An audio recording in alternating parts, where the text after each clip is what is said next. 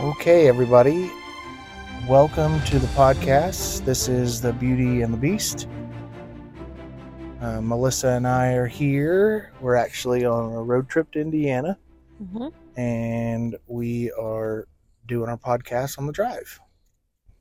Um, We're about to surprise my dad. oh, yeah. Yeah. The whole reason we're going to Indiana. He's turning 70 on Monday, which by the time you listen to this, it should be right before, maybe. Uh, Or is it gonna be it'll next week? It'll be after. Yeah, This- so it'll be after. this Sunday. Yeah. No, I mean from when his birthday. Oh, is. yeah, yeah.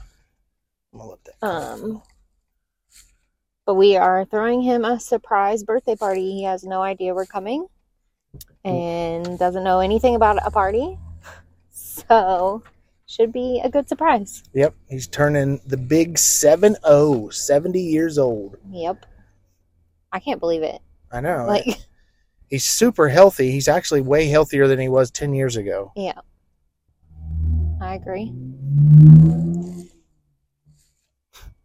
Um, so we kind of have a a fun podcast. This uh, this podcast is actually going to be about Melissa and I. hmm We're going to tell our story of how we met and kind of our story of you know met and what all happened in between and all the way up to now. Because we have had lots of moves, lots of jobs, lots of changes hmm throughout everything. So we figured we'd just start from the beginning and tell our story. I like it. I'm kind of partial to our story. Me too. Uh, Well, so you want to start? we'll start off with I guess let's just start off with the first time I ever saw you. First time I ever saw you. hmm Um, and you have the outline too, so you can have that for reference. hmm But first time I ever saw her, I was with a friend of mine uh, named Braxton, and we were in his car. I don't even know where we were driving to, but Braxton had the rundown on all the incoming freshmen. Like I knew no one. I knew nothing about anyone or nothing about really anybody. Um, and Braxton uh, noticed this little red convertible, of which I have no idea how he knew. I mean, I didn't know him. I know, but he knew all of the incoming. Like he knew who your parents were. He, he knew what kind of car you He had the drove. lowdown on everyone. Yeah. It was, anyway, so he was like, uh, "Oh, there's uh, Melissa Lyon," and I was like, "Who's Melissa Lyon?" And he was like, "Oh, she's uh, she's getting ready to be a freshman next year." And I looked over there and I was like, "Holy crap!" She was gorgeous, like just you know, super super pretty. And my immediate thought in my head was like, "Man, she's super pretty." But you might as well forget about that, JoJo. There's no way that's happening. She's way out of your league. And of course, Melissa had no idea that I yeah, I had no, I don't, didn't know any of you. yeah, never, never saw, uh, never saw her until, uh, I guess, first time we practiced together. Yeah. Well, So, tryouts, I well, guess. I guess maybe tryouts, but I don't remember you at I, tryouts. I don't either. I don't, not even a little, like, not even like a little snippet. Yeah, no. But But during the summer, you practice, Yeah. obviously, and then you go to like summer camp. which is was so in- fun. Did we go to Miami, Ohio that t- that year? Yep. So, I- think, I mean, I practice with them a little bit, but really, like when you become a freshman, you have to be on the freshman var- or freshman squad. Like you can't be on like JV or varsity. Yeah. You didn't have a choice but to be on the freshman squad if you tried out for cheer your freshman year, Yeah. Cheer was a pretty big deal. where we're from. Where we're, yeah, there I was, guess we should probably talk about that too. Like yeah. co-ed cheer was a big thing at our high school. Like we were known for our co-ed program. Yeah, there was very, very few, well, almost no other co-ed squads outside of college in our area. And if the, if there was, there would be like one guy. yeah, Like our team had like seven or eight guys, yeah, and I think and like strong guys, not like really scrawny little guys. l- like we had guys that went to college yeah, to cheer. yeah. Um, But a lot of it was because they either played football and cheer and then cheered for basketball or vice versa. They cheered for football and played basketball. right. So like they were dual sport athletes. Yeah. I mean, I think we had a total of like 12 guys in total, but Yeah. there was only, I think, eight or nine of us during, Each season. yeah. Yeah. Because I played football, So you could only cheer for basketball and competition. right. Yeah. And then uh, during basketball season, I wrestled and I cheered hmm um, during the basketball games. And then, of course, practiced for competition, traditional Right. competition. But So um, during practices for like the summer and, and stuff, like we would practice as like a big group rather than like just separating into like freshman, JV, and varsity. right. And so that's kind of how we interacted it a little bit, Yeah. just because like I was your back spot Yep. in certain things. Yep, and I remember wiping sweat on you. Uh, yes. She was standing there, and we were getting ready to do a stunt for something. Of course, I'm sweating like usual. Anytime I do anything Let's, physical, let's go back a little bit. to where? I think like the first practice I remember. Okay, go because I don't. I remember like the very first practice, and like you and a bunch of the guys were obviously like goofing off. Yeah, And I was like, oh my God, these guys are like such goofballs. Like, I just remember that specifically. uh huh. And so, We definitely were. We until Connie got mad at us, and yeah, yelled Connie, at us and- Connie would put them in their place. Yeah. For sure. But I just remember, like, oh my God, these guys are just goofballs. Like, oh, like, I don't know. And so then we would have to be like put all together and like stunting and stuff. Yeah. And I think that's when like you, I don't remember who the other person. I have no idea. I. I just remember the look on your face was like, well, like I'm just a freshman. I don't know anyone really upperclassmen at all, and I'm like quiet. And I remember him like wiping sweat on. Well, okay, I guess the the flyer at the time. yeah, that's right. You were swiping your sweat on her Yeah. And she was just like, ew, that's so gross. I- so disgusting. Like acting like it was like the end of the world. I remember because she like, well, we were stunting, and she's like, "Oh my god, you guys are sweating so bad," and I'm like, yeah. I'm like, dude, we're working out. And then I was like, I just wiped my finger on my forehead and wiped it on her, like her thigh or something like that. And then Yeah. she about She, had like- to come apart. Yeah. So then you did it to me next. And I just looked at my arm and said Yeah. nothing. Yeah. She just looked at me with this look of like, and, and I was like, oh, I kind of like her because she was already super, super cute. And uh, at that time, I was, I had a girlfriend at the time, but again, I still in my head, I'm like, yeah, there's no way that's happening. She's way too pretty for me. Like, and I'm too much of a goofball. She's quiet. She ain't gonna like me. She's gonna think I'm a little weirdo. But, but anyway, she like I wiped sweat on her, and she just looked at me like, so what? And I was like, man, I like her. So fast forward to summer camp. yeah, we went to camp, Miami, Ohio, and which, if you don't know, any okay, so anybody that was that cheered for Blackford, anybody that listens to this podcast that cheered for Blackford, you know what I'm talking about. Miami of Ohio was the poop. Like we loved it. Like it, was, the best like cheer camp. Yeah. yeah, it was so, like Well, It was- because they love having a squad that has guys like the Yeah. UCA staff.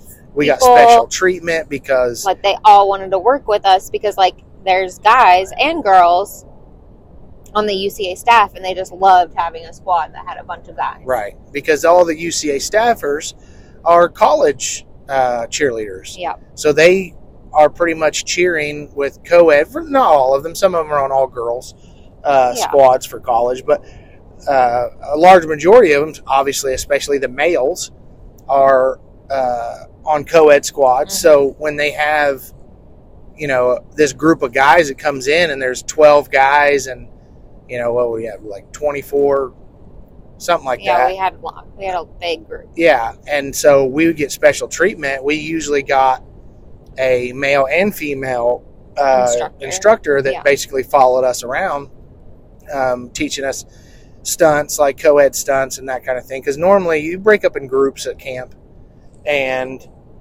you know you do you do stunt groups and they teach you these stunts and whatnot. And we and we still did group stunts, but a lot of our stuff was really uh, oriented towards like one man stunts, um, learning cool new stunts um, for one man stunts because that's that's what you do in co-ed. And of course, we still learned pyramid and uh, other stuff as or whatever. But it's just it's so much fun. Anybody that listens to this that's it was on, it was it was a blast. Um, but But one of the biggest things is like obviously you're trying to be like the most loud team, the most like confident or enthusiastic, yeah, the most like, spirit. most spirited team because you get like the banana and all that stuff. Yeah. Like all like so this giant blow up dance. But obviously they're banana. yelling like crazy the on day one and Joe loses his voice. Yeah, like his day one is just like just straight balls of the walls. Like it's it's a blast, but you're yelling and screaming. Everything's about like being excited, pumped up, and ramped up. You know, and I that way. I'm screaming and like I lose my voice day one like bad, like to the point where like my voice is a whisper. Like my throat hurts a little bit, um, and like I I can barely talk. It was so frustrating, but So after like, I don't know, were we done for the day or were we Yeah. just for like meal break? I can't. no, no, it was it was nighttime, done for the evening. okay. So on the campus, like you had to walk like a mile to get to like this little, not necessarily a food court, like, but it was a place that you could get like smoothies and different stuff like that. So me and one of the other girls um, decided to walk and go get one. Now, I'm not a big fan of smoothies, or at least I wasn't when I was younger, just because like I I couldn't drink it all. Like I'm just weird. Like I don't, I never could drink a whole milkshake or a whole smoothie. Like you were tiny. I liked a little bit, but then I was pretty much done with it. So we walk a mile, get the smoothie. We're like coming back, and we see you and Brandon. I think it was. Uh, Brandon was there, but uh, who else? John? no, I'm No, no, John wasn't there. No, I'm saying it was just you and Brandon in- Oh, in like the window. the window. yeah, because the guys obviously they have to segregate us. So the guys are like, if we're on, on like the first floor. and we're on one side, and then the girls are down another hallway on, On the other side, and then side. there's girls on every floor. yeah. Uh, So we were walking back into the building, but we saw you and Brandon in the window. So Courtney went to go talk to Brandon, Yeah. and um, you were standing there, and you you were like, "Where did you get that smoothie? because I was just, I, I was, I think I'm gonna need to go get one." my throat was hurting. I could barely talk. Yeah, and I was like, "Well, it's like a mile down the road or whatever." I was like, "You can just have mine." Yeah, and I was like, "What?" No, I was like, "No, you just walked for." I was like, "I don't want to take your drink," And I you were was like, "No, for real, it's, it's- fine. it's like fine, I, I don't done." want any more of it." And I was like, in love from that moment on. Like, That's what he says that he knew he loved me, yeah, I was like, and we weren't even together, no, and like I was, not even close Yeah, I was hooked at right the then. Right then, I was like, "Oh my god, I think I love this girl." and needless to I know, I thought she just gave it to me because uh, we want that. Oh, do we? We Yes. that exit. To me, I thought she just gave it to me because she maybe liked me, but she gave it to me because she was legitimately. That's hard. I see it, baby. Um, she gave it to me because she How are we legitimately. gonna get over there? Well, I'm gonna get over.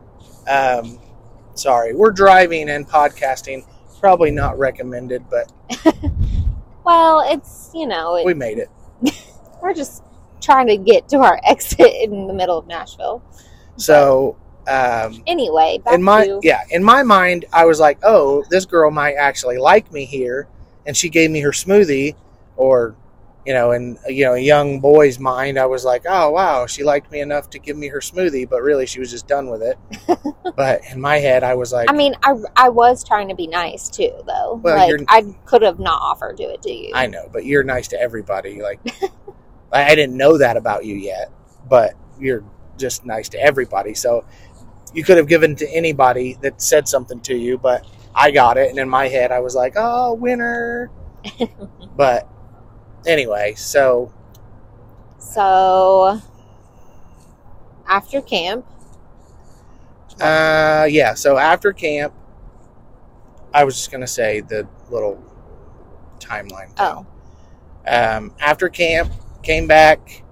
Um, we didn't We- start dating until well, we didn't really start hanging out till well after school started. yeah, Um, and we were honest, like honestly, just hanging out as friends. Like we weren't. yeah, and obviously in in my head, like, I, so I wanted to be with her. Like I was, I was hooked. Wanted to be with her. Um, I had just broken up with my girlfriend because one of the biggest reasons I broke up with her is because I was like just infatuated with her. But Melissa, being the sweetheart that she is, she's like, you know, I'm a freshman. I don't want to be causing any problems with, you know, upperclassmen boys because I was a junior. Yep. And she's like, ah, a newbie freshman. Right. So she was like, I like you, but I don't, I, I don't really want to date you because I just don't want to. Well, she didn't say all this to me, but this is what was going through her head. Yeah. She's like, I just don't think it's a good idea that we, you know, we're together or whatever. Yeah. And I was like, okay, you know, just completely heartbroken. it's like crushed my soul. Um, I don't even know how long it was, maybe a couple weeks. Um, and It was a good bit. I feel like. it was probably longer than that. It felt like an eternity to me, but I don't know how long it actually was. but back in the MSN, like Yahoo Messenger, AOL. AOL days, when you used to like you'd get online and like chat with people because we didn't have phones to text message each other. So we're gonna want to stay in those lanes over there. To the right. Yeah. Okay. Anyway, so like she messages Maybe. me on MSN or something or other. I don't remember what it was. But she messages yeah, me well, she, on one of those messengers. yeah. And she says, um, "Hey, I miss hanging out with you." Or something along those lines. I, yeah, I don't remember exactly what I did. I messaged you, and But it was like, liter- Hey, I miss hanging out with you. it was literally like when the Grinch's heart grew five times its size because I was just like, oh my god, it was like the best thing I ever heard in my life Mm-hmm. that she missed me and missed hanging out with me, and I was like, oh my god. Mm-hmm. So I was like, awesome, let's hang out then. And so then it just it pretty much went just went back to us spending time together. Like I would go to her house and I would like watch TV with her and her parents in the living room and Yeah, like just hang out. nothing I mean, special. We yeah. just ch- But it- on the couch. yeah, but in my mind, it was amazing. I was like, this is the greatest thing ever. And we did that for I don't know how long. Um, Well, we started dating in October well, yeah, but uh, because yeah, the when after it was after cheer practice, like I think my friends, I think both of our friends were like, my friends were like, when is he going to ask you to be his girlfriend? And then like they would ask you, when are you going to ask her to be your be Well, your girl, your boyfriend or whatever? I was terrified to ask you again and get shut down. Yeah, Like I knew you liked hanging out with me, but you know how a young boy's mind just plays like tricks on you. yeah, well, it just tells you plays games with you. yeah, and and I was like, well, she just wants to hang out. She doesn't want to date you. You know what I mean? She doesn't want to be boyfriend girlfriend or whatever.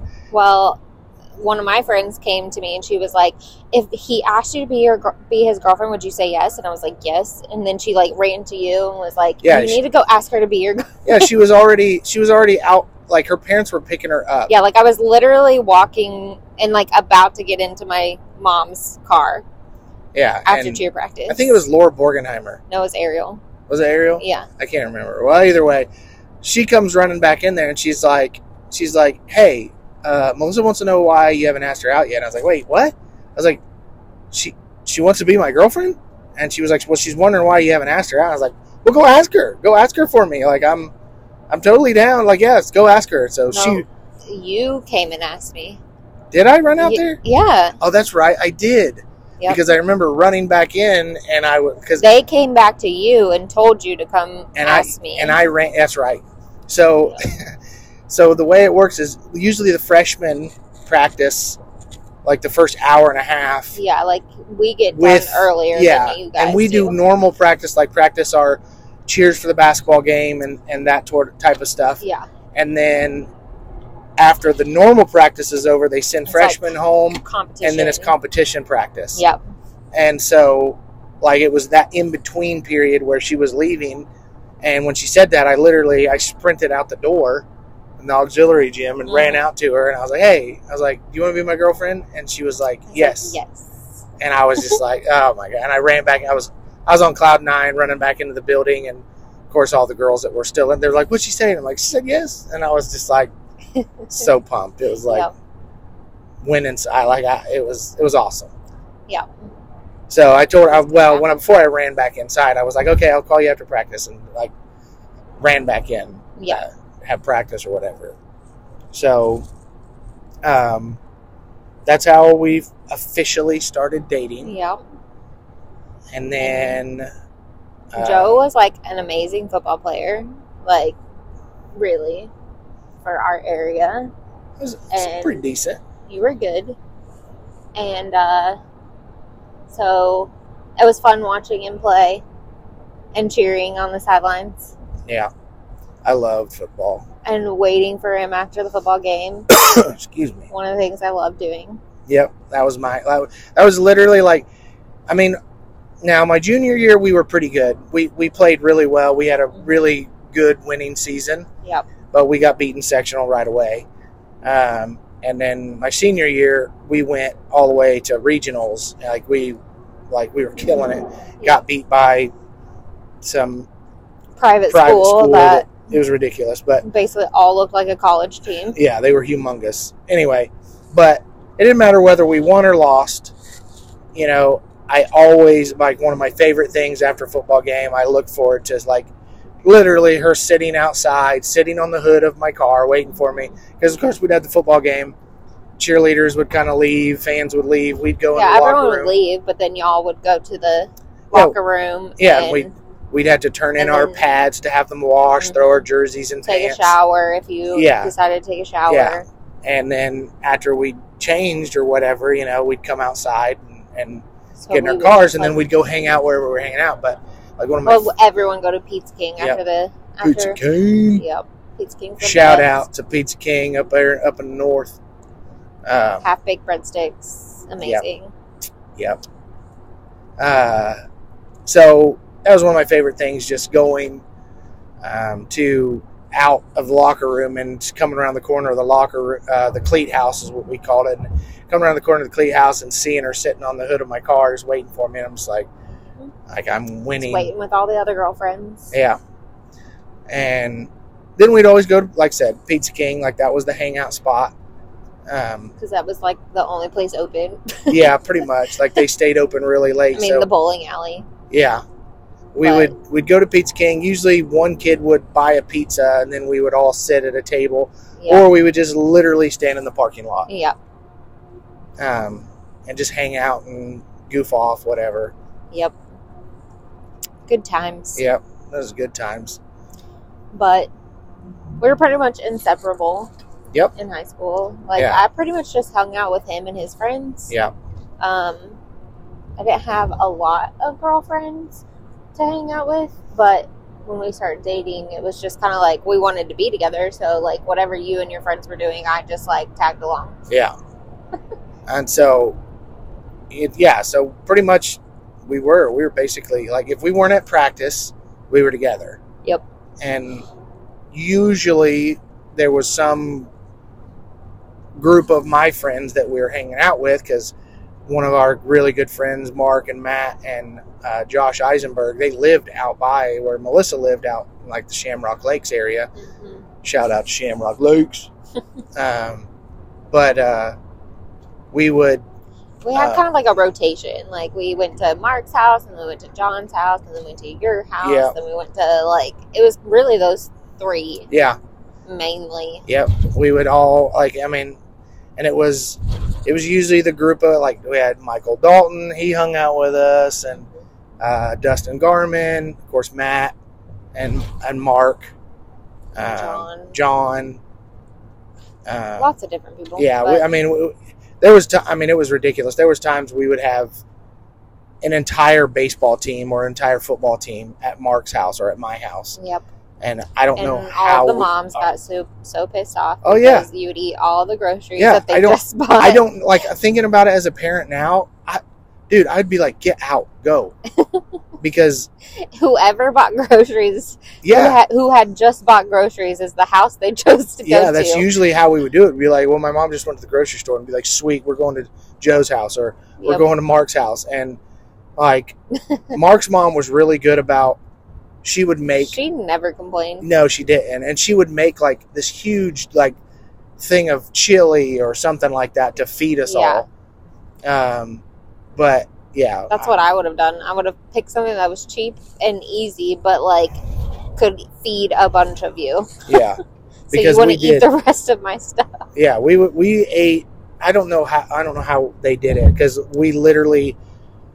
I mean, when you have three, like 'cause I grew up with three boys, or I was, Yeah, I was the like youngest the- of three, and we ate so much food. I can't imagine having our friends over Yeah, and then being like, "God," I would be like, "Go home." right. Yep. So, um, So then, really, once you graduated, yeah, I graduated, and before I graduated, I want like I was going to acting classes in Yep. Fort Wayne, and I wanted uh, I wanted to be an actor, and I wanted to go to California, and I wanted to do this whole thing. And um, is this got drinking it or no? No, No, that doesn't have a drink in it. Um, this one is.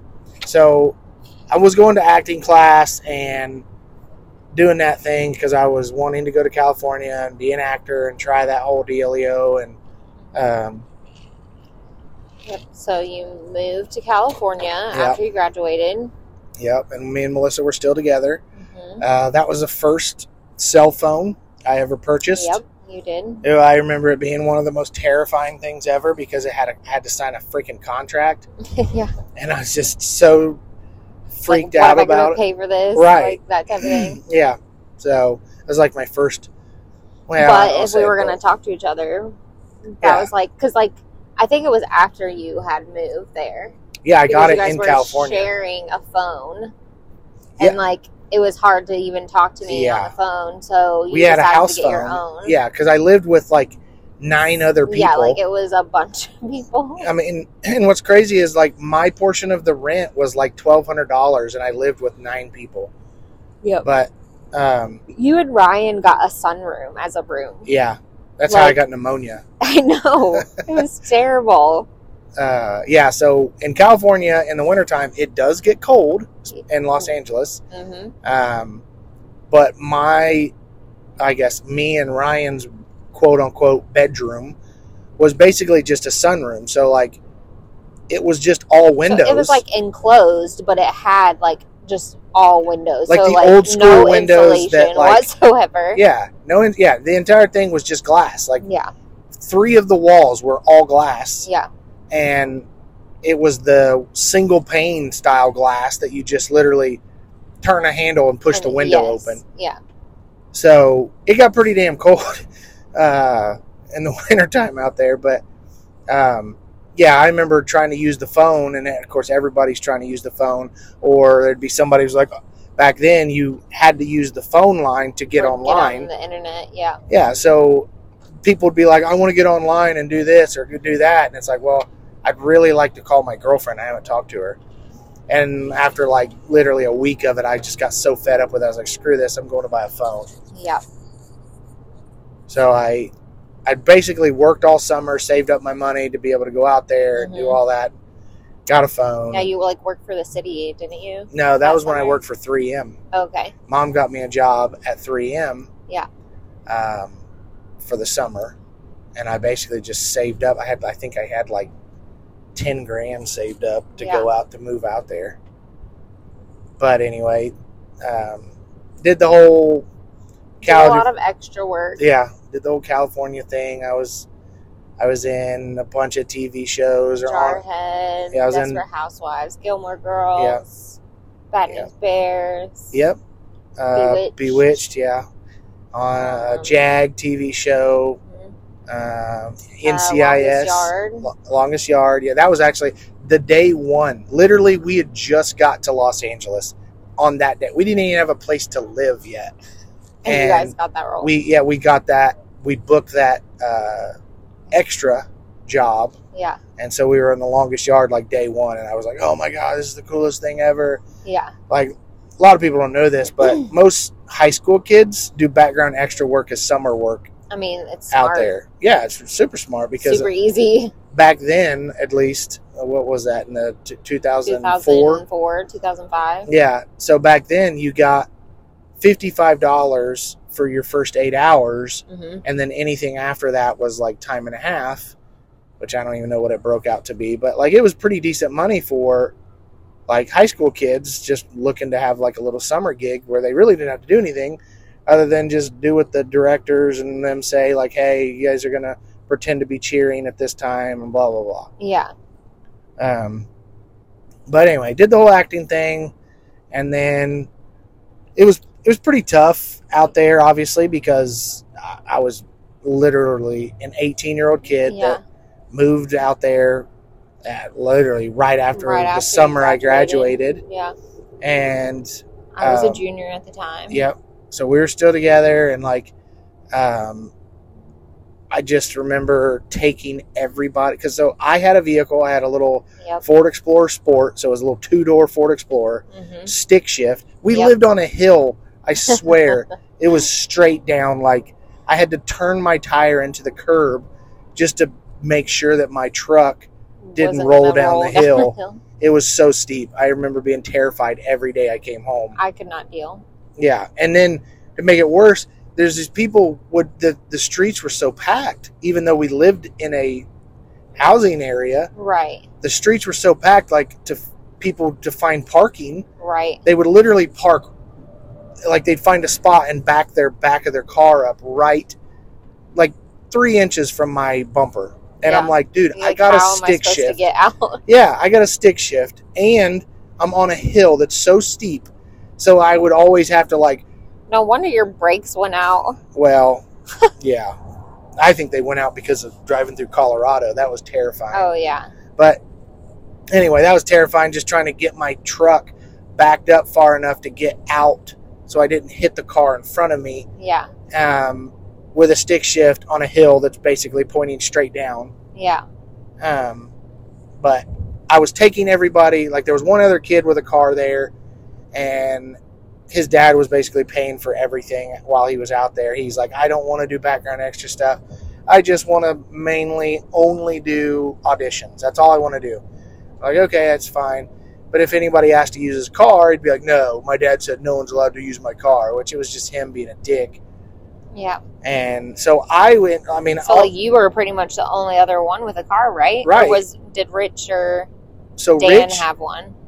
no, uh, I think Dan had a car. Yeah. uh, and then uh, Rich didn't have a car. He Gotcha. borrowed Dan's all the time. But anyway, so what I would end up doing is there was like two or three of the guys that like they're like, man, I got to pay rent, and I got to get to set. So I would end up getting up earlier and taking them because they may be at Sony, and I'm at Universal, Right. which are completely different locations, Right. completely different sides of freaking Los Angeles. So I'd have to get up, drive them to their set, drop them off, and then make it back to wherever I was. On the days that we were together, it was really easy. yeah. But on the days that we didn't have, The you know, same. the same set, because you basically pay for this agency to book you extra work. yes. So you pay, it was like something like 50 bucks a month. And they, they would literally call you That'd every day. So worth it. yeah. They'd call you every day and say, hey, we need A person uh, here. a person on there. this set. Uh, bring these types of clothes, no logos. I mean, they have like people that can give you clothes and stuff. Right. But to make things go smoother and faster, they just tell you to bring like what you're right. supposed to wear. Yeah. Yeah. Um, and um, so I just got so burnt out on basically Going being back, being everyone's chauffeur. yeah, like Yeah. being like you know taking everybody everywhere, you know, and um, I think it was it was right after I finished working on Jarhead. I made a bunch of money Yeah. like in five days.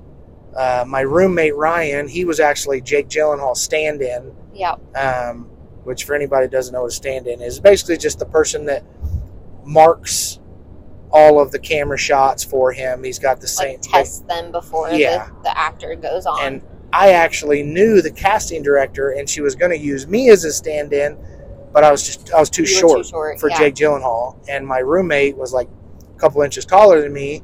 He was still shorter than uh, Jake, but he was like they were like, ah, that's close enough. We can make that work. Um, so Ryan ended up getting the um, Stand-in. stand-in position, and we got SAG wages and went out on location out in the middle of the desert and shot or whatever. And it was it was really fun. It was super cool. You know, got to be around Jamie Foxx and his whole entourage of people, and it was cool. But he was that, you know, he wasn't mean or anything, but he was the stereotypical big name actor that he really didn't talk to anybody except for his people in his entourage. Right.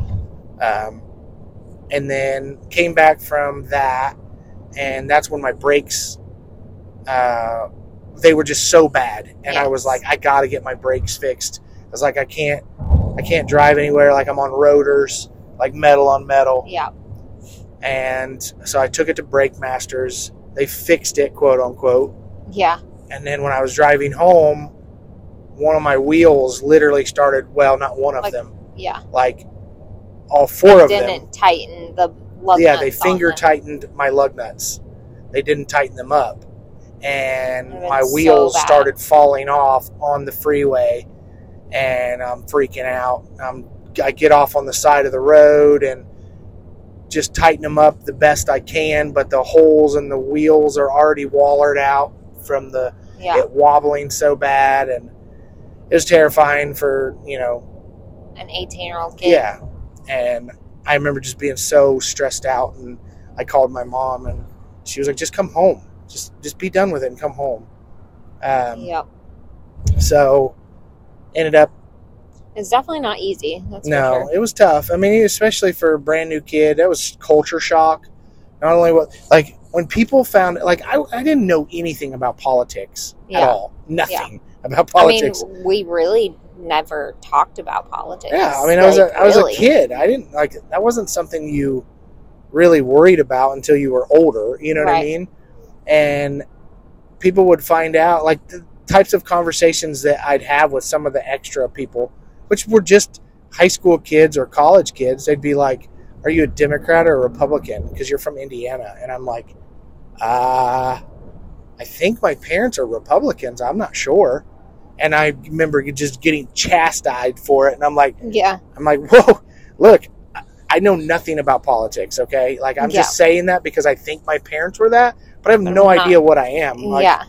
But they still were just, anyway, Yeah. it's, it's just funny. But, so, I come home from California, hmm um, and then I think at that point, did I get a job with the city? I think I did. I got a job with the city at that time. I can't remember.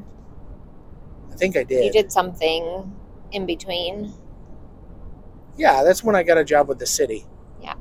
And Yeah, that's right. You did. yeah, hmm and worked for the city, and you know was trying to save my money and figure out where where what I was going to do and all that. hmm Um, and At this point, it was like close to my end of my junior year. Yeah. So almost my senior year. yeah, because I was in California for almost a year. Yeah. Um, and then um, My senior year, I decided to move to Colorado. yeah, my dad was he was a reining horse trainer. He went to school to be a horse trainer. hmm and he was coming out of I guess school and Yeah. he was like, "Hey Joe, you ought to come with me out to Colorado and work on the ranch with me." hmm Of course, like I, I was like, "Oh wow, that'd be awesome! Work on a real ranch in Colorado and do that." I was like, "Heck yeah!" Yeah. Of course, I'm still with Melissa, and it's like, God, I gotta, I'm literally gonna leave her again. Like we're, we're, you know, we're together, and very happy still. Yeah. But I was like, okay, we're going to, I'm going to Colorado now. And of course, you know, her being her, she's like, okay, you know, I want you to do what makes you happy. And Yep. like just being that freaking unicorn of a person. and went to Colorado, worked out there on the ranch. I was out there for like four months. Can't remember how long it was. It was like four months. I came out to visit for my fall break of my senior year, Yeah. and that's when you proposed to Yeah. me. That's when I proposed to her. Um, the, on the ranch out there. And Their the ranch is like huge, and they had their house was like at the bottom of one of the mountains that they owned, basically. yeah. And there's this big like cliff thing Yeah. It's like behind a, their house. it's like this, it's like this rock just that just protrudes out of the side of the mountain. yeah, Um, and you could climb up there and, and see like everything. yeah, see the whole ranch and whatnot. And so, Like as soon as we got there, like you were taking me up there, yeah. which I thought was weird because I'm like, And she was terrified because she's afraid of heights. And, yes. Like just, I was like, I am not going up there. And I he's almost, like, please, I almost please made her cry. And anyway, um, so Finally got me up there. I and proposed. proposed to me. Of course, she said yes. hmm And then, um, Got to do a bunch of things when we were there. We went up to Pikes Peak. yeah, she almost like had an asthma attack up there. It's hard to breathe. Yeah, the air's super thin, and at that time, Did you know that you cannot fry anything at that Yeah, like elevation level? right. So they did some sort of. They made donuts, but they had to do it like almost like a freeze dried donut type thing. It's really Like a- strange. I don't remember exactly how they explained it, but yeah, they're like they had like a restaurant at like the they top. can't boil water or fry anything. Yeah, because the air's too thin, yeah, so it can't get like there's not enough oxygen to. I don't know how it works. It's we'd it's- have to Google it. I don't remember. Yeah. But anyway, um, we were up there and took some pictures, and we took the cog rail up, which was really cool. If you ever go to Colorado Springs, Yes. you take the cog rail. They have like a guy like explaining the different things on their way up, right? Like Yeah. it was like It's the original route that the yes. that the like pioneers and settlers out there took when they were like panning for gold and like you know mining and all that stuff. So it's cool. You get to see old shacks as you're going up. I think it's a three hours round trip. So Yeah. like it's an hour and a half It's or it's either an hour and up and then they let you yeah, it's an hour up, and then you have 30 minutes at the top of the mountain, then it's an hour down. yeah, so it's about three hours. Yeah. Not quite, but something like that yeah Yeah. um some yeah i don't exactly remember but um we had a good time my cousin russell lived out there so we got to i got to spend some time with him he was working in colorado springs he actually still lives there um he ended up getting married and having kids and i think he's divorced now but he's you know obviously still lives out there with his kids and stuff but um anyway so shortly after that came back home Mhm. and I got a job as the custodian at the Mhm. church. And then our youth pastor left, Yep.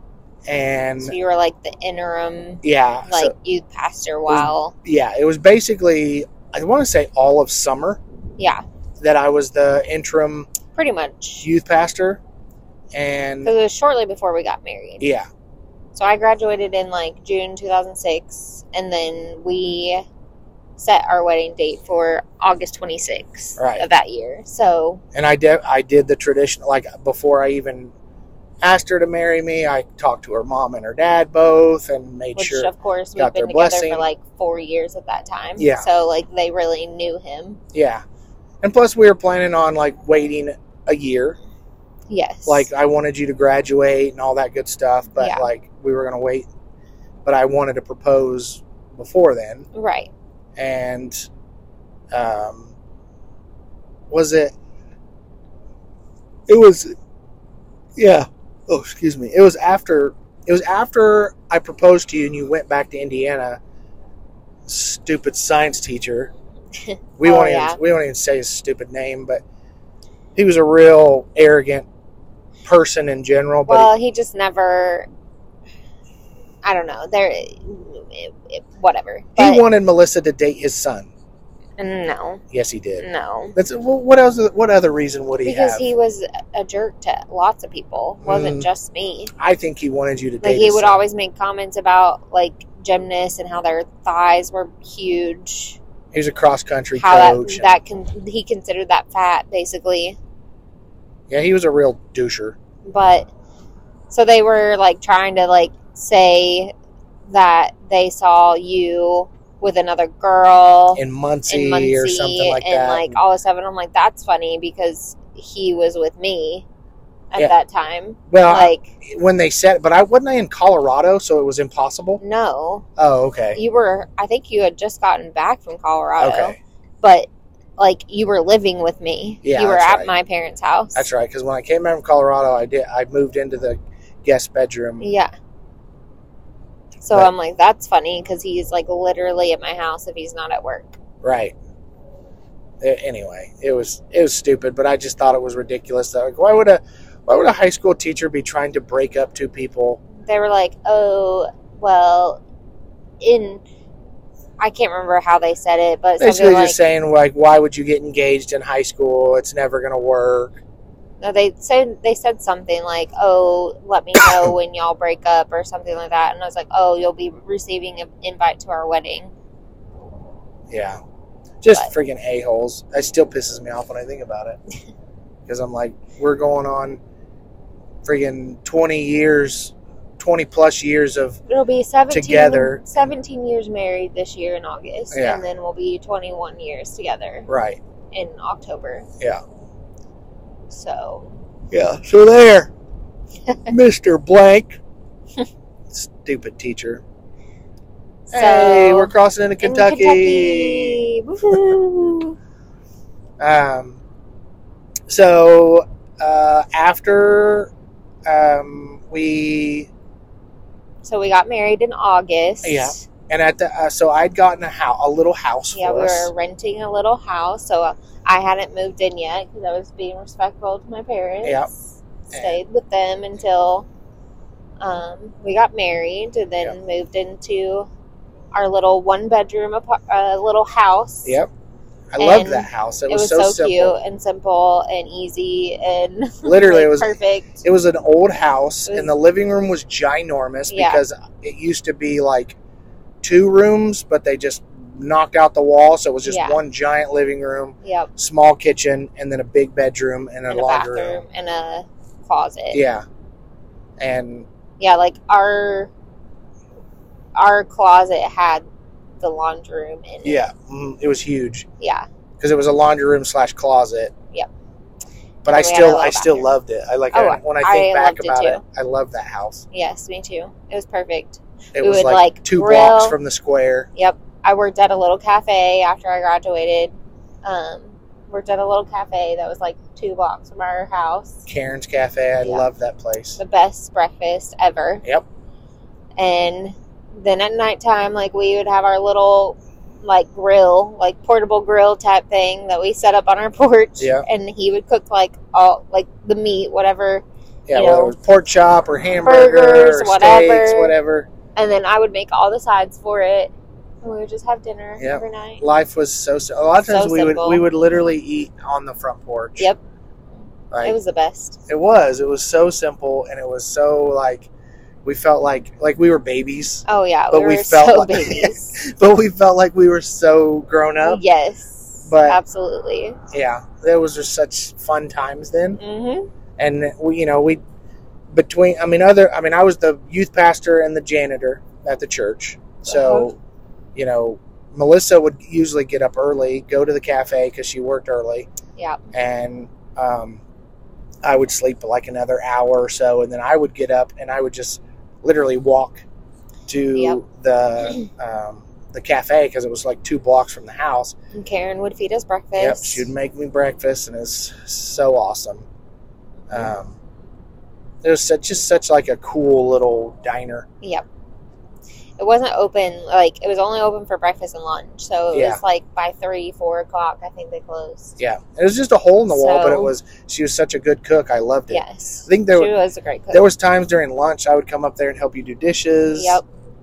Because I we were super busy because there was only one waitress waitress working at a time. Really. Yeah, and um, outside of that, like we would be at the church, Yep. like planning, you know, the the youth events and and you know Sunday school and that type of thing and whatnot, which was really cool and I enjoyed it. Oh, excuse Sorry, me. I made you yawn. Yeah, that's okay. um, so it was kind of that point where I was like, okay, we're, you know, we're living and we're, I'm taking care of, we're taking care of our bills, which we didn't really have much. Right. But I was like, we just had our man, rent and like cell phone. yeah. And That I was like, like man, it. we really, I was like, I really need to get like some insurance. Like I, I well, need to we be, just needed to like figure out what we were gonna do for, you know, our lives. Really. Yeah. But I just remember me specifically thinking to myself, like, all right, you've got to take care of your wife now. You're a married man. You got to take care of her. You need insurance. You need you need a steady job. You, and um, army was always something in the back of my mind. Was like, I'm gonna go in the army. I just don't know when. And the uh, I didn't get. I applied for the full time youth pastor job, and I didn't get it. They ended up going with someone who Which you didn't really have the schooling or Right, anything no, I for didn't. that. So and, and to be honest, like I was not, I was not ready to be the full time youth No. pastor. Like I did not have the skills that you would need to be a youth pastor. And of Yeah. course, I didn't know that until obviously John Bundit came in and he was a great youth pastor. yes. Um, and I was just like, wow, I, there's so much I don't know. But um, after I didn't get that, I was like, okay, I, I'd still need to do something where I'm really taking care of my family or taking care of my wife. And, you know, I've always wanted to join the Army because my brother Red had already joined. And I was like, I need to do something. And we need insurance, we need stability. I was like, I'm just going to go ahead and join the Army. So we talked about it. And Well, like I think what really pushed you was watching that one movie that we. I, mean, I I know know, what you had movie- always been. I know what movie you're talking about. That's right. That's what it was. We had we had went to the movies with our friends and watched The Guardian, and like I I knew like it had already been in your mind Yeah. about joining for a while, but like that movie just like I think, yeah, one, you're 100% right. immediately was like, okay, the, the, yes, this is what I'm doing. Yeah. Um, and I literally, I talked to every branch. Yes, like you didn't military. just choose to do the army just because, like you Like, the literally army was in my everyone. mind. Because Red did the army, but Right. like, I remember, he was National Guard, so it was a little different. yeah, I talked to the, the Coast Guard, I talked to the Marines, I talked to the Navy's, Navy, I talked to the Air Force, and I talked to the Army. And like, after it was all kind of said and done, I was like, I just I feel just- like I fit. yeah, I fit with the Army, I feel like. Yeah. You know? so, joined the Army in 2007 hmm and went to. It was not quite a year after we got married because we Yeah. got married in August, and you joined. You joined like February, but your Yeah, I did delayed start entry. date wasn't until June. Yeah, because we just got married, and I told my recruiter, I was like, "Look, man, I just got married. I don't want to leave her yeah, right away." right, yeah, And he's like, "Well, we can do a delayed entry program because I'm, yeah, I definitely, I was, I was sworn in back in like February or some crap, and but I didn't leave for boot camp until June, yes. um, and went basic training and So uh, you left for basic training in June. went to Fort Sill. Uh huh. did basic training and I, while i was in basic training of course you don't get make phone calls like Yeah. it's letters only Letters only. and it was amazing because melissa was just the awesome person she is and she was writing me a letter every single day Literally, I wrote him every day. which was like every day. yeah which was amazing because you need it when you're there when it's like like i mean it's Now you have to do like push-ups and stuff for your mail. yeah for you get. every letter you get it was 20 push-ups Yep. And there was some days we didn't get letters but melissa's still writing them every day Yeah. So, So, they was didn't do like roll like mail every single day. Right. Like it could pile up. yeah. So sometimes we would do it halfway through the week and then at the end of the week, and sometimes we wouldn't do it till the end of the week.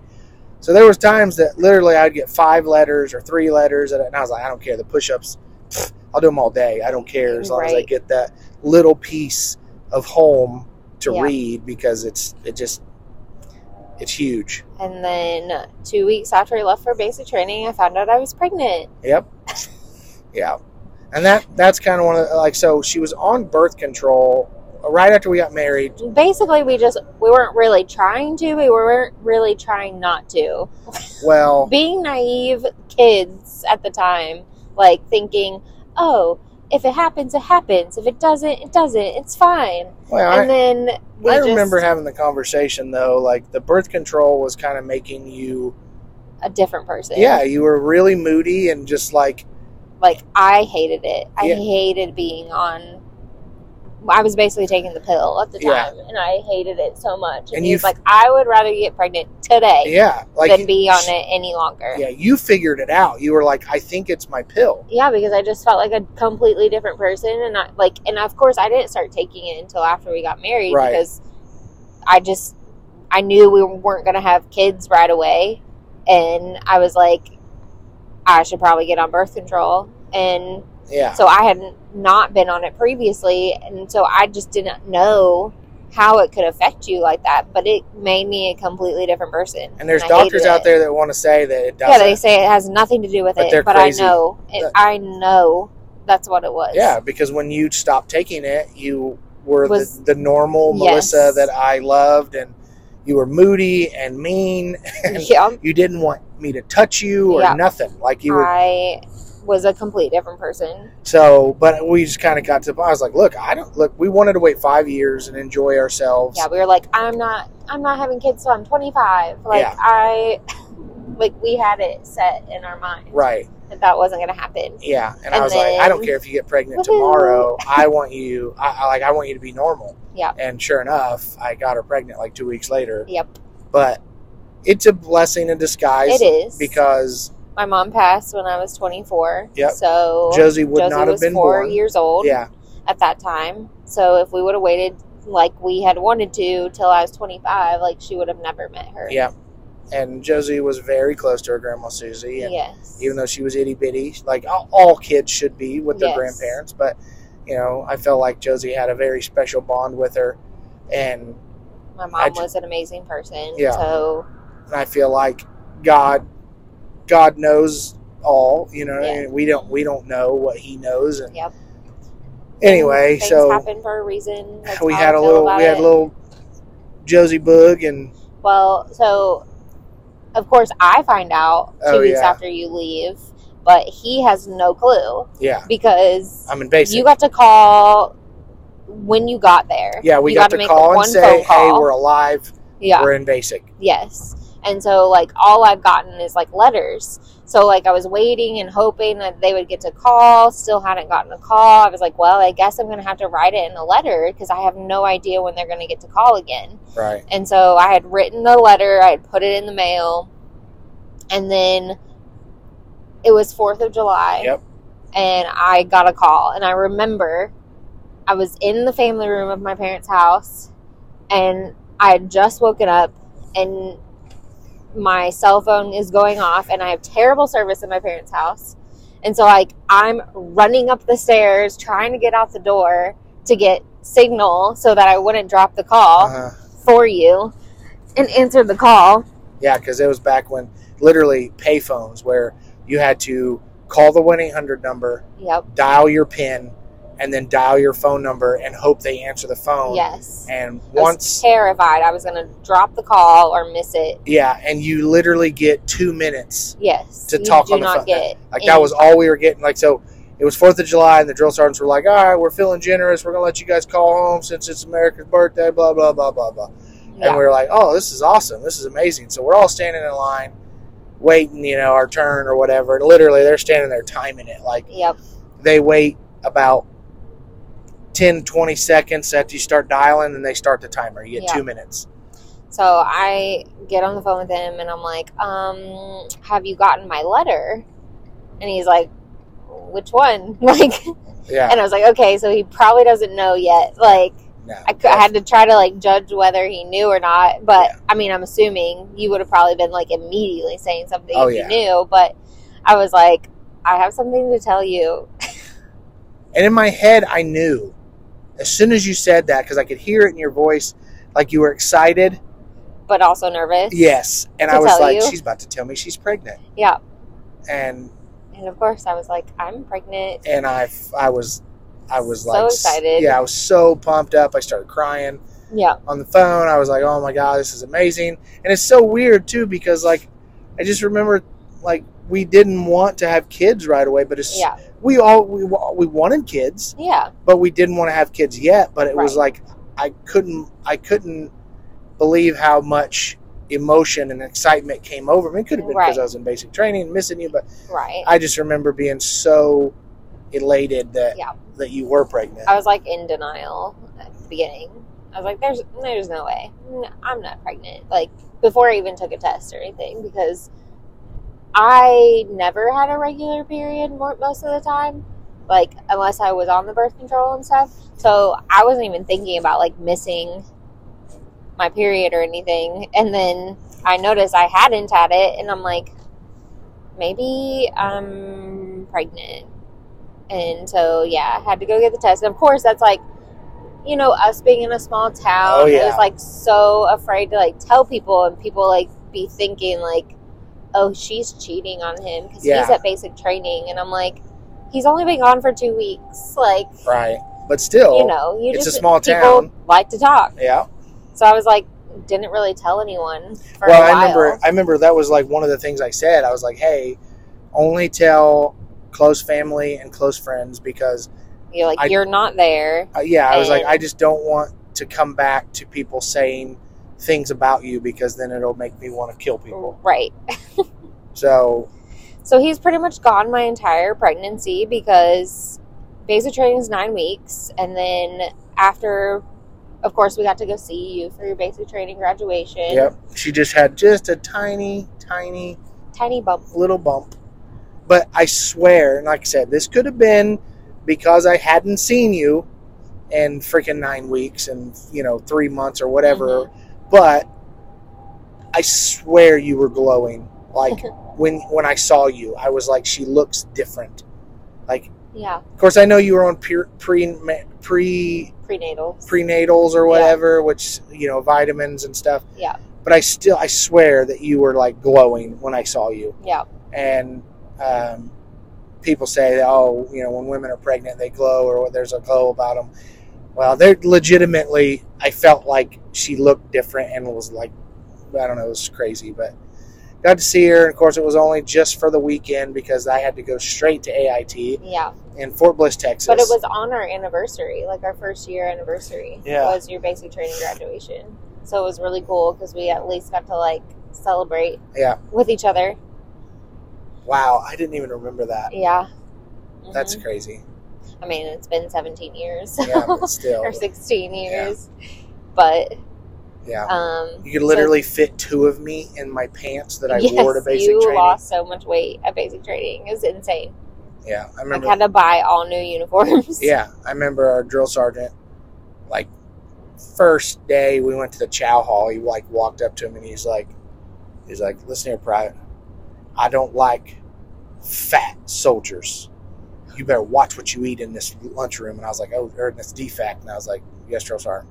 But so I, I mean, we were sweating nonstop say, all the time and ruck Fort marching and Sill running. and, like freaking so yeah, it was like Hades. Yeah, and I mean, so you're you're working out nonstop, but Yeah. I also tried really really hard to not eat any sweets or you know, like I tried to eat good, but I saying that like you you burn so many calories in basic training, like Yeah. you still eat a lot when you go to the chow hall. You like you whatever they give you, you eat every bit of it. But I still didn't go back and get sweets and stuff like that because I was Right. you know, I didn't want drill sergeant drill sergeant Sims to get pissed off at me and but Yeah, so, so, you went to AIT and that was in El Paso, Texas at Fort Bliss. yeah. But your training was only supposed to be what, three months? It was it twelve. It was six? it was supposed to be twelve weeks, is what the contract said, Okay. and it's everyone's favorite thing to tell the new guys Yeah. that your your AIT is actually six months long. Yeah. And I remember me and John because okay, so I joined with one of my best friends, John Heidi. Uh, well, I joined, and then John found out I joined, and he was like, "I'm going to join with you," and I'm like, "Okay, cool." So he joined, and him and I, uh, you know, went to AIT, went to basic training. He was in a different platoon, but then we went to AIT. We were pretty much together The entire for the rest of the time we were in the army. yeah, which is unheard of. Yeah, it's crazy Usually. and John and I, you know, we get to, uh, we got to uh, AIT, and you know, it's like the the people that's been there for like, Yeah. you know, twenty weeks. They're like, that's their favorite thing to do. Be like, "Hey, what's up, guys? So, uh, just to let you know, you're going to be here for six months. And we're like, oh no, no, no, my contract says uh, uh, twelve weeks, and they're like, yeah, so did ours. And we're like, no, no, no, we were in denial for like the first two days. right. Like we, we were like, they're just fucking with us. Like it's Yeah. not real. And sure enough, yep, it was one hundred I remember having to have that conversation with your drill sergeant, or no, not drill sergeant, but your uh, recruiter. Did you talk to him? Yeah, What did he say? because remember we were trying to figure out if it was possible for me to move with you Oh yeah, because of how long it was. right. That's Because right. it was supposed to be long enough to where I could move there with yeah, because anything over like twenty six weeks or something like that, Yeah, you your spouse could actually, you could, she could actually move out there and live on post. Yeah. Um, but it was like it was like one week short or something. it was like something. That. It was some BS. But I ended up being literally being there for like twenty six weeks Yes. with the holidays and Yes. everything. Um, So unfortunately, he had to miss like basically my entire pregnancy. He came home for Christmas, yeah, and then he came back obviously closer. He was you graduated at that point. I graduated AIT, AIT. and got went to my first unit, which was in Fort Bliss. Yep. And so closer to my due date, which is in February, into February, you got to come home for paternity leave. Yeah, took that- like ten days or whatever. it was. It was. Uh, yeah, it was ten days. It's like two weeks basically, but Yeah, two.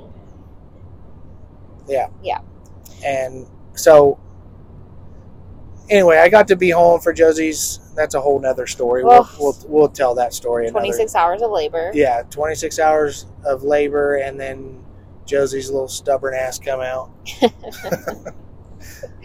uh, which Uh. again, like I said, that's a story for another time. Yeah, But it was mainly because the doctor wouldn't come. But we'll tell that story another day. yeah. And then three weeks after she was born, I got my doctor to release me so I could move all the way across country from Indiana, where I grew up my entire life, Yeah. never have left, never moved anywhere, to basically a different country because Yeah, El Paso, Texas. is like being in Mexico. It yeah, you can literally see the Rio can Grande or the Mex. You Yep, can see, the all border. you the can see them crossing. Juarez. Like, yep. the Juarez, whatever. You can see that from our apartment complex. When you go to stores like Walmart, they're speaking Spanish over the intercom. Like, it literally feels like you're in another country. yeah, because everybody has work visas to come over there, they, and before they go back home, they go to Walmart get groceries. So, like Yep. the, the at least around the the base where we shopped, Yeah. the shelves were always picked clean, like it was like Armageddon. Yes. It was so strange. We try to go on base as much as possible Yeah. for th- anything, really. Yeah. So that's where my truck got stolen. Yeah, we had First- an apartment complex because we couldn't get on base housing because the waiting list was too long. Yeah. And so we lived in this apartment complex. And one morning, Joe goes out for PT for on base, and the truck is completely gone. Yeah. So PT, you know, even if you live off post, you still have PT every morning with your unit. Like in regular army, like like it's Monday through Friday, PT in the morning. And I went out. Melissa went to the grocery store the night before. She just went to Walmart. Her sister was living with us at the time. Yep. And um, my sister and I went to the store, and I had parked it last, and I parked it in the same spot we always do.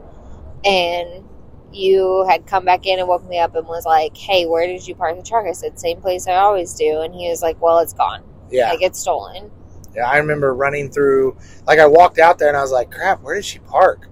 And I'm like, I'm walking down the parking lot, and then I turned went around the corner to walk down the other side of the apartment complex. I'm like, man, where did she park?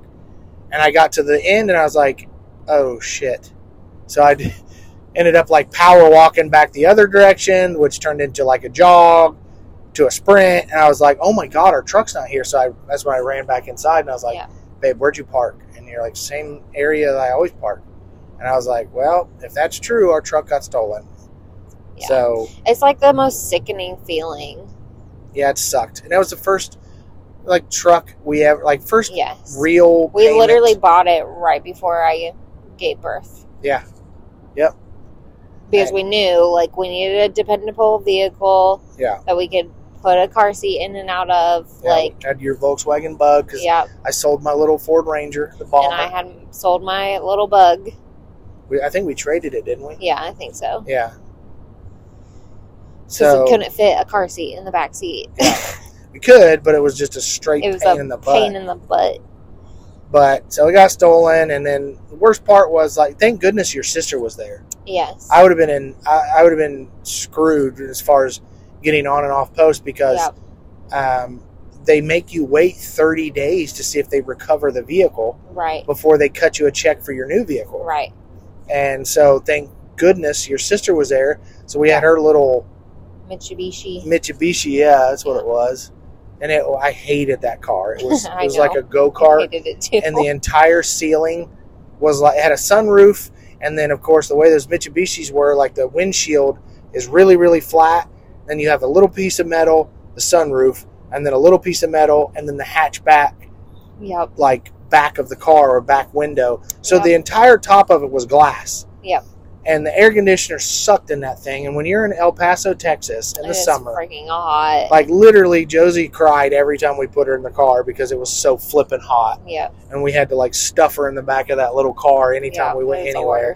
But that's how I got to and from on post Yep. for work and everything. Um, so then we PCS'd Finally got out of there. Yeah, so our, our whole unit ended up PCS into Fort Sill. We're only there for six months, but Yeah, I was obviously there longer. yeah, but, you were there for a while, way longer. But Yeah, but once Melissa got there, it was a short period, and then the whole unit basically. I just moved, basically moved all of our housing stuff to El Paso, and then like six months later, we had to we had pack to it all back pack up. it all up again and, And- move to Sill. Yeah, went to Fort Sill, which in our mind was still a blessing. We were like, oh, Yes. thank God. Well, we were now not like twenty four hours or more away from our family. We were only like half that. We were like twelve hours. Right. No, 12, 13 hours. I thought it was like 17 from there. No. Maybe that was El Paso. Yeah. It Either was like way. 20 some hours Yeah. from El Paso because it's almost like Phoenix. That's right. Yeah. And not to mention it was, you know, more of a country country style yeah, more. duty station, so uh, there's not a lot there, but no. for us, that was like home. It was closer to home. and Yeah. More like home, I Yeah. guess. Um, And so we're there for about a year, year and a half, Yeah, maybe, before I before you deployed, deployed. and uh, So I went back home to Indiana while he, yeah, we just put our stuff in storage, and because here I am with a year and a half old, yeah, and you were leaving, and I was like, I Yeah, we- know only a couple people here. yeah, and we talked about it, and I was like, it just makes sense. We can save money if you go back home, be Yep. around family, and I think that's where Josie really developed her relationship with, with, Grandma mom, Susie. and I'm so thankful that Right. they got to be around each other Yeah. for that long. and I was Of course, gone- my parents loved it. yeah, oh yeah, they loved it. Yeah, And I was gone for a, a year, but I got I did get to come for R and R about Mhm. seven months in. I got which to he was like terrified of Josie forgetting him. yeah Like, because everybody talks about that. Like, oh yeah, man, I remember I came back from my first deployment, and my kid was scared of me because they didn't know who I was, and I like that was like a serious fear yeah, that my baby, because I mean, she was daddy's girl. yeah, I was terrified she was going to forget me, and um, we thankfully where I was we had we were able to Skype internet and we all Skyped the time, or we- quite lot. often. Like, yeah, at least five days a week, if at not least. more. Yeah, I mean, at least almost once a day. Like, Right. like you were at least able to like pop on for A, a little bit. Right. And um, so came home for R and R. That was probably the worst part of the entire ordeal because you come home for just a second and it just feels like your head hits the pillow and then it's time to go back. Yeah. Um, Well, like you had chose not to come home for th- for Christmas because everyone wants to come home for Christmas, but Josie's birthday falls in February, so you're like, it's closer to the halfway mark, right. so and, and the mission still her. has to keep continuing, so not everybody can go yeah, R and R and R at the same time. right. So you were like, I'll let someone else go at Christmas, and I'll come in February because it'll be like halfway, And it's Josie's birthday. and it's Josie's birthday. So, um, got to come home for Josie's birthday, and everything was came was- to the airport Yeah. and of course like i she sees him as soon as he's coming down the hallway and she's like running through the you know do not enter portion of the concourse Mhm. and of course the alarms are going off Well, there's a lady sitting there. and there was a lady sitting She's like, there she can't go back she there. can't come through here and i'm like It's like, dude, it's a two-year-old. on go ahead Yeah, is a two-year-old running to she's like their daddy, dad daddy. in uniform. yeah well once she saw you then she was shut up real Yeah. quick But she was like oh yeah, she ran to me or whatever and picked her up, and she Mhm. was so excited yeah, she was my she was latched on. Remember Daddy really well, and then hmm R and R came and went, and then we went back to the hotel or went back to the airport, and of course, me and Melissa are just we're crying quietly, yeah just tears running because trying not to in front of all these people. yeah, and we're just like we just know that like I just don't want to leave her again. Like Yeah. It's It sucks. yeah, it's so like seven months before getting to see her, and then And I was like, I gotta go back Have, and do four more. yeah, you know, and I was like, oh my god, I just, I was like, I just, I'm gonna miss her, I'm gonna miss Josie, and of course, Josie has no idea what's really going on. I mean, she's two years old at that point. I mean, Yeah. she knows, but she doesn't know. Like, well, she was wiping her tears and saying, like, no, "It's okay." she's like, no cry, Mommy, mommy, no cry, daddy, and that was making us cry worse. Um, and she was pretty much fine until I handed her to her mommy, and I turned to walk away, yeah, and it was that then was the instance that she that knew he that I was like, leaving, again. leaving, leaving. and she went into just wild banshee mode, screaming and crying. It's still like Just saying, "Daddy." it just it rips my heart out still thinking about that moment, like Mhm. knowing that I was breaking her heart and not come like and leaving her. yeah. Like I literally feel like she still has separation anxiety today I mean, because subconsciously, she may. Well, she's such a homebody, and Yes. she likes for friends to stay the night with us. Yep. She doesn't really. I mean, she'll go stay the night, but like one night she's good. Like Yep. she's done, and she Yep. don't want to. She won't do it again for A while. yeah. So Yep. anyway, may. but you may. I don't know. It may. It it broke my heart But though. yeah, Like, she was just crying and saying "daddy" over and over again. I could still hear her crying. I'm sitting in the freaking plane, and I could literally hear her because it was a little plane. Because like we're walking away, but it's a short concourse. Like Yeah, you, you can hear everything still. I'm so like, she, he could still hear her crying, and then I was like, shut the door. I'm getting off this plane. I was like, I'm leaving if I can. If I keep hearing her, my daughter cry, I'm getting off the plane. Like, shut the door or I'm gone. yeah, And of course, they, you know, they were. Sh- we waited to the last minute to get on anyway, so they were Yeah. shutting the door right then. But it was it was horrible. Oh, it was awful. yeah. I remember sitting there, and like one of the ladies didn't know what to do because she knew what was going on, obviously, and she was like, "Here." Eat something like she had homemade like cinnamon rolls that they had brought from Yeah. home or something. She was like, "Here, eat something." I don't know what to do. she was like, just she she wanted to do something but didn't know what to do. Yeah, because we are just sitting and she was trying to make us feel better Right. and we're like you can't Yeah, i appreciate it but you can't yeah, uh, i remember that yep. yeah, that was that was rough, and um, that was kind of when I decided, okay, I can't do this again. I, yeah, I don't want to deploy pretty much again. decided like you were gonna be getting out of the Yeah. military at that point. and um, So you got to return from deployment like four or five months later. Yeah. And of course, like again, you know, people talk about how their kids want like nothing to do with them because they're they've been gone and ha- haven't been around, you know, you or right, them and they just it's people are just hard you know they deal with that portion of it rather than like our situation ours was complete opposite.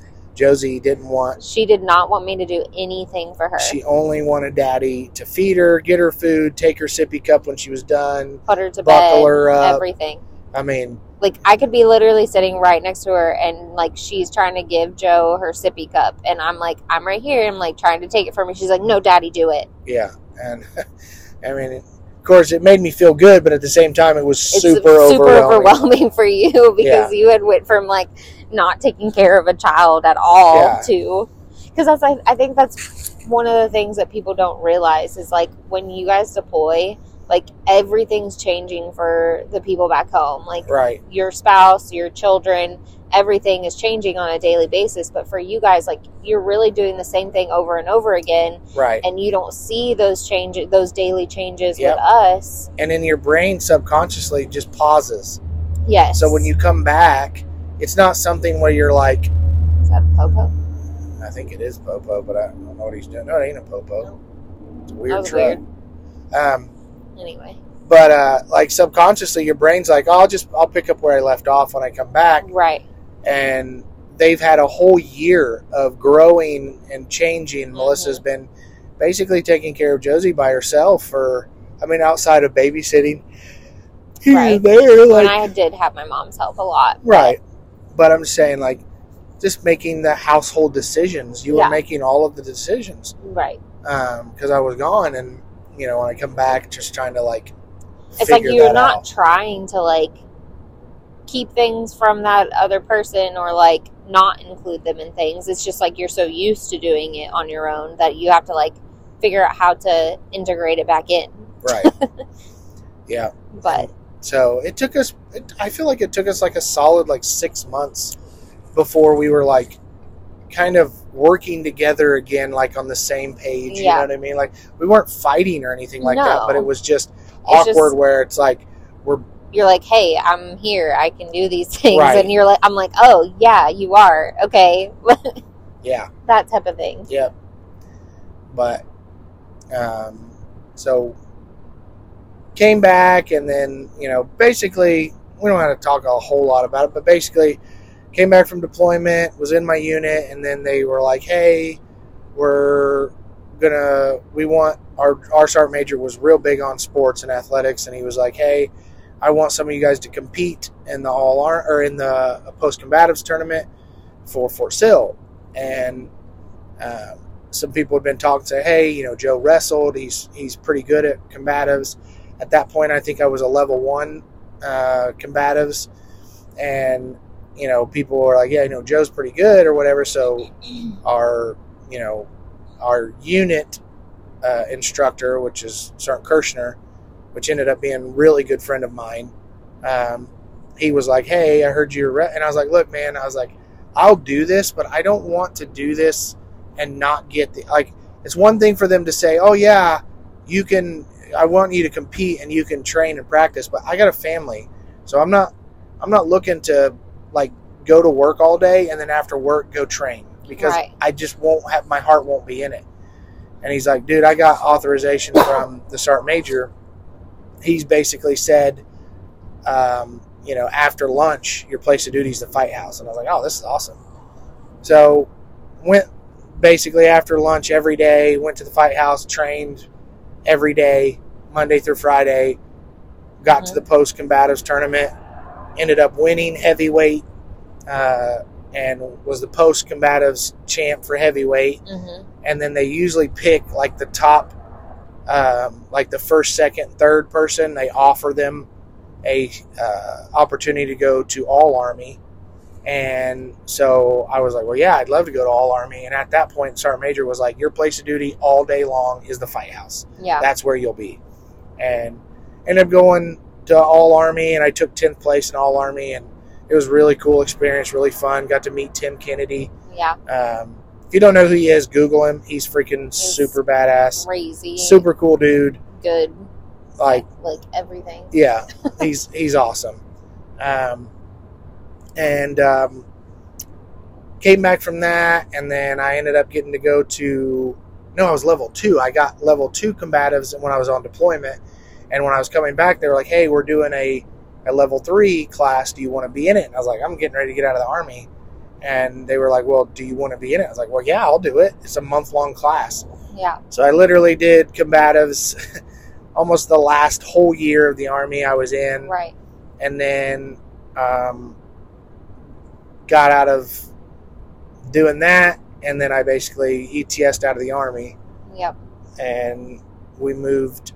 Uh, we went to Mississippi. Well, we weren't really sure where we wanted to be because you had applied to several of the police academies. Yeah. Um, to become a police officer, uh, one for Louisville and one for Nashville. Yeah. And uh, both of them actually wanted you. Both of them accepted you. I had a conditional offer they- with both of them. yeah, so they had like an academy date set. Well, every time it would get close to that academy date, they would push it back further or cancel it altogether. Yeah, it was it was like for budget reasons, or I don't know exactly what it was, but it, they- they host their own- rea- yeah. reasons. Yeah, because they host their own academies at both places. Yeah. And when the date was coming up, I'd get a letter saying that they're postponing and postponing Yes. again. And So we were like, what do we do? Like, do we just wait it out? So that's kind of what we did for a little bit. We lived in Mississippi for a little bit, close to his family, and then moved in with his mom in Alabama and you in Alabama. yeah, and Um, and you were just working for basically like a factory here and there, still waiting on these academy dates to, to go through. And um, wow. Yeah. And so once we realized that they were going to keep pushing the academy dates, we decided to look for a plan B, basically. Yeah. And, and I was like, I can go to school and get paid housing allowance and get a trade. Yep. And John, my buddy that I was in the army with, um, he was like already out there going to school, motorcycle mechanic school. in Phoenix. in Phoenix, Arizona, Mhm. living with his brother in law and his sister, um, which I was friends with his brother in law Yeah. and sister. And I was like, man, it would be so cool to go out there, be close to him. So um, we ended up selling almost everything Yep. and Moved out to moved out to Arizona. Arizona Mhm. um, Again, across country. across the, yeah, across the country and Yep. uh, lived out there for two years. And um, You got your first motorcycle there. yep, got my first motorcycle there. Well, no, no, I had my first motorcycle. Oh, you had it in, the Fort. Sill. That's Yeah. right. Yes, that's right. Yeah, I got my first Harley That's right. um, in Arizona. Ended up. Selling my Honda Shadow and got a, a Electra Glide. Um, it was a big step up, but I I loved it. Yep. And we Um, loved Phoenix. It was just obviously different. Like it's very deserty. yeah, Like not like green Yeah, like the South- Alabama or yeah. Indiana. The Southwest is it's definitely like a very it's Lots different. of hiking and stuff though. yeah, it was and like beautiful. we like, got to go to go to, to Prescott. Prescott. is Sedona. so pretty. Sedona is amazing. Sedona looks like what you would uh, think of Utah, like just these crazy, beautiful rock formations Yeah. everywhere. Um, really got really, really close with uh, John's brother-in-law and sister. They're like family to us. Mhm. They're literally like, in some senses, closer to me than some of my family. Yep. Um, I love them to death. We're actually getting to go see them this month Yeah, at their new house. Yep. But uh, moved closer, so we're able to visit. and um, so after So after you graduated the motorcycle mechanic institute, yeah um, moved we moved to Alabama because I had an yep. offer to be Mhm. police officer here in Huntsville, Mhm. And absolutely loved the job. Yep. Literally, the first two years of that job, if I didn't have bills, they could have they could have not paid me. yeah. Like I loved it. That's Yep, how much I loved the job. Like it was just so fun. Like every day going to work was so fun to me. Um, And then you know there was a lot of stuff happening in the world as far as like towards police officers and you know the world of policing was changing and getting harder to do your job without it being just a pure headache and then you know getting sued civilly by people and melissa really I worried more about him as a police officer than I ever did when he was in the military. right Because in the military, at least you like when you were deployed, you knew they were going to be gone for that specific time frame and they could be in danger during that specific time frame. But when they came back, like it was normal training and whatnot. But with a police officer, like every shift that you have, like you don't know what you're going to face. Like yeah. you don't know if the person you're stopping has a gun and and whatever or the call you're going to for domestic or whatever. You don't know if that will turn into something deadly. Right. and like honestly i've worried about him more then than i ever did when he was in the army and there's some really cool stories we can we can yeah save we'll for another to save podcast for another but podcast but there was I loved that job. Ended up leaving um, law Mainly- enforcement. mainly because of family like wanting to have holidays off and not work second third shift like Yeah, i mean the whole point of him getting out of the army was to be able to spend more time with us as a family and it kind of felt like it was the opposite right. even though he Which loved a- what he did Yeah, there was a lot of perks to it as well. Like you know, when working third shift is great because you can basically be at everything, but you're just sleep deprived. yes Um, which isn't good yeah, which sucks. I wrecked my car coming home from work, falling asleep one Yep. day, and anyway, it just you know. But I left law enforcement, and Melissa. Well, Melissa was working um, when she came here. She started working for Redstone Credit Union fairly early, and she was there. How long were you there? Like seven years seven years? Yeah, like seven years. Like, Mhm. and there was a when covid hit i ended up taking another job with a different company and was working from home and then unfortunately like after covid and interest rates increasing and everything increasing all of the prices increasing to everything right. ended up getting laid off um, they did three layoffs in the year and a half that i was there Yeah, and so i was on the third layoff and yeah. I loved what I did. I loved that job, honestly. Like I would have never left. Like it was exactly what I wanted to do. And She was mortgage closing. working from home and Yeah, working from home was awesome. She was making like seventy but just that but dollars. I had been year. a closer for a while, but just that position and for that company was exactly what I expected it to be and I loved it.